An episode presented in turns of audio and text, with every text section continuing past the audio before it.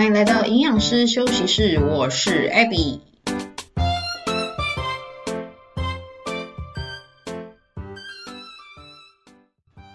Hello，大家好，我是养师 AB。呃，这是我的第一集，哇塞，我超紧张的。嗯，现在就是一个人坐在家里，然后自言自语。平常都是非常的爱听广播，然后就想着想着，觉得说其实。我自己应该也是可以来做了，毕竟累积了那么多减肥的问题，然后只有特定几个对象可以得到我的答案，实在也太可惜了吧！毕竟那也是我费尽脑筋才把它用比较用人话的方式把它传达出来，所以我觉得这应该是非常实用。嗯，因此呢，我就呃鼓起了勇气来做这个很不一样的。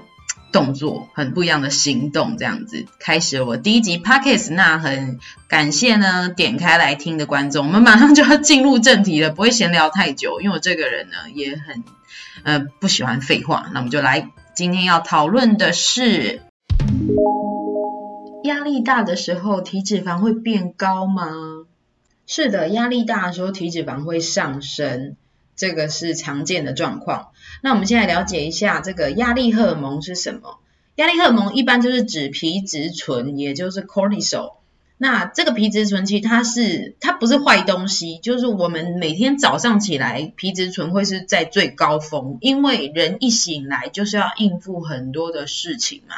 哦，早上可能妈妈要呃忙小孩的事，然后上班族要赶车啊，要赶第一场开会啊等等，所以其实呃皮质醇它是可以帮助我们呃提高警觉啊。那在远古的时代呢，大家都会需要皮质醇，因为以前的人甚至是要来作为逃难的，因为可能跟野兽住在一起，就是如果你转头看到狮子来，你的那个压力荷尔蒙就会突然飙高，然后赶可以帮助你血糖立刻的上升，血压高涨，然后你立刻可以做反应，赶快用这个时速百米的方式逃跑。所以说，这个是压力荷尔蒙它最。呃，找的一个功用。那到现在，我们其实又没有跟野兽住在一起嘛？那啊，我啊，什么？有些人可能跟野兽住在一起，好，没有。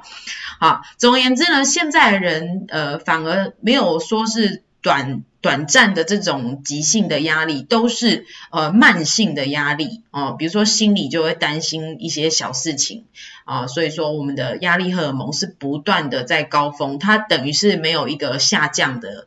一个曲线都一直在高峰，所以说这就会带到后面为什么体脂肪会被压力荷尔蒙影响的原因哦。那就是像刚才说的，因为压力荷尔蒙它会让我们的血糖在比较高涨的状况来应付危机嘛。那血糖其实它是不允许在一直在这么高涨的状况，不然身体是会出问题的。那血糖高的时候呢，会派出另外一个荷尔蒙，你们知道什么吗？就是现在都很流行啊，很多饮食都跟它有相关的，就是胰岛素。对，胰岛素呢，它就会把这个血糖降下来，把它赶去它应该去的地方，比如说就是肌肉啊、脂肪啊，因为。胰岛素它本身就是一个合合成性的荷尔蒙，干嘛卷舌啊？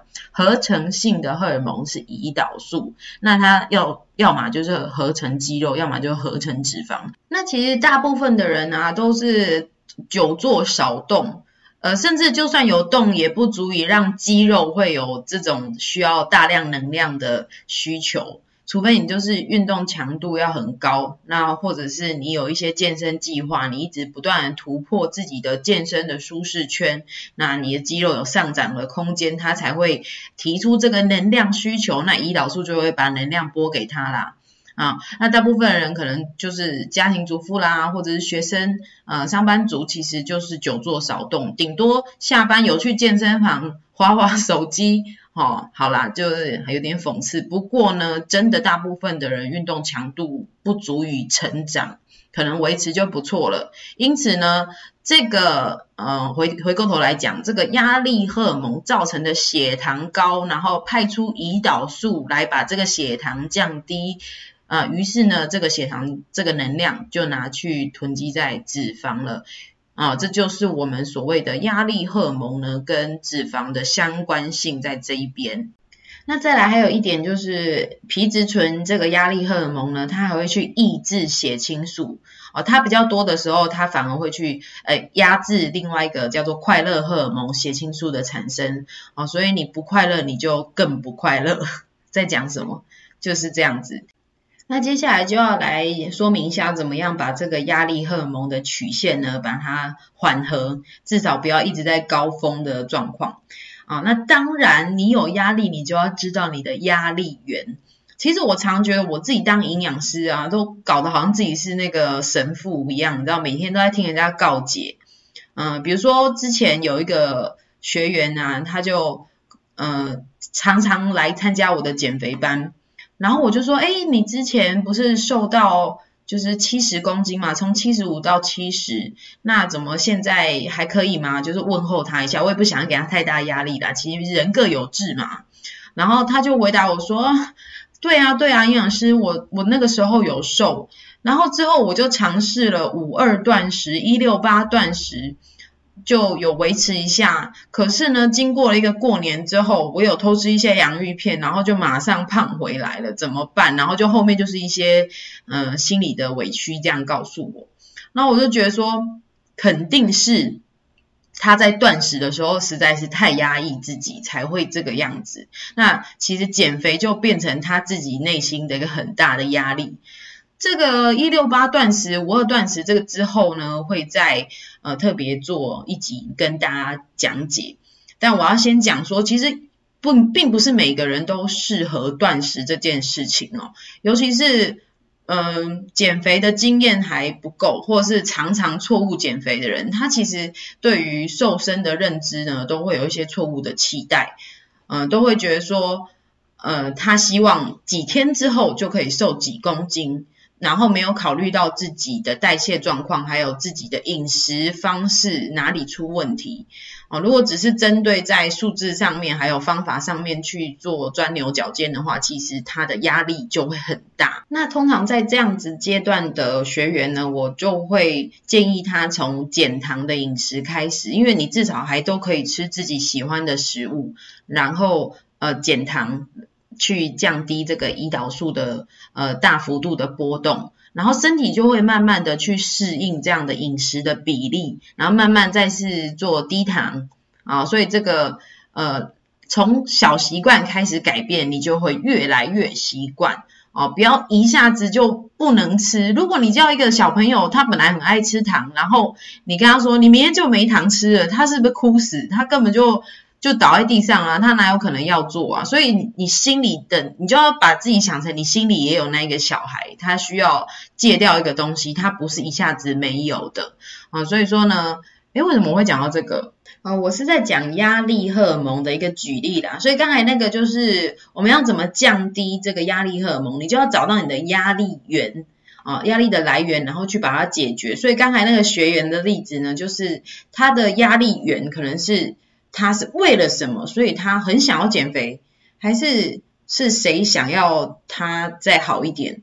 呃，要去找出来。重点是你要喜欢你自己的样子，你要呃觉得说你做的事情呢都是可可以给自己交代的。要问问看你为什么要做这些啊？你的来源，比如说，呃，我我自己好了，我上班的时候呢，其实我是一个非常。叛逆的上班族，然后我的主管呢，我还是不要乱讲话好了。反正呢，就是当然上班的时候都会有一些不顺心的事情啊。可是如果你一直压抑在心里的话，你就是会做的很不开心，然后做的很不像自己。这个时候我就会去想说，我该怎么去跟呃共事的人去做一个讨论，然后让双方都觉得舒服。所以说不是。不是说讯息你一来你就是必须接收，你就是得吞下去。很多事情状况出现了，你就呃稍微冷静的去分析一下，你是不是能够接受到什么尺度，然后呃消化一下，然后提出来跟对方做这个协调。我觉得这应该是每个人呢都需要呃去冷静的想一下自己的状况啊，要关心自己。我应该是要这么说啦，就是要适时的去关心自己的压力值是不是已经超标了。好了，赶快回过头来谈一些有关营养的正题哦。那这个有没有办法用吃的方式呢，来这个降低压力荷尔蒙呢？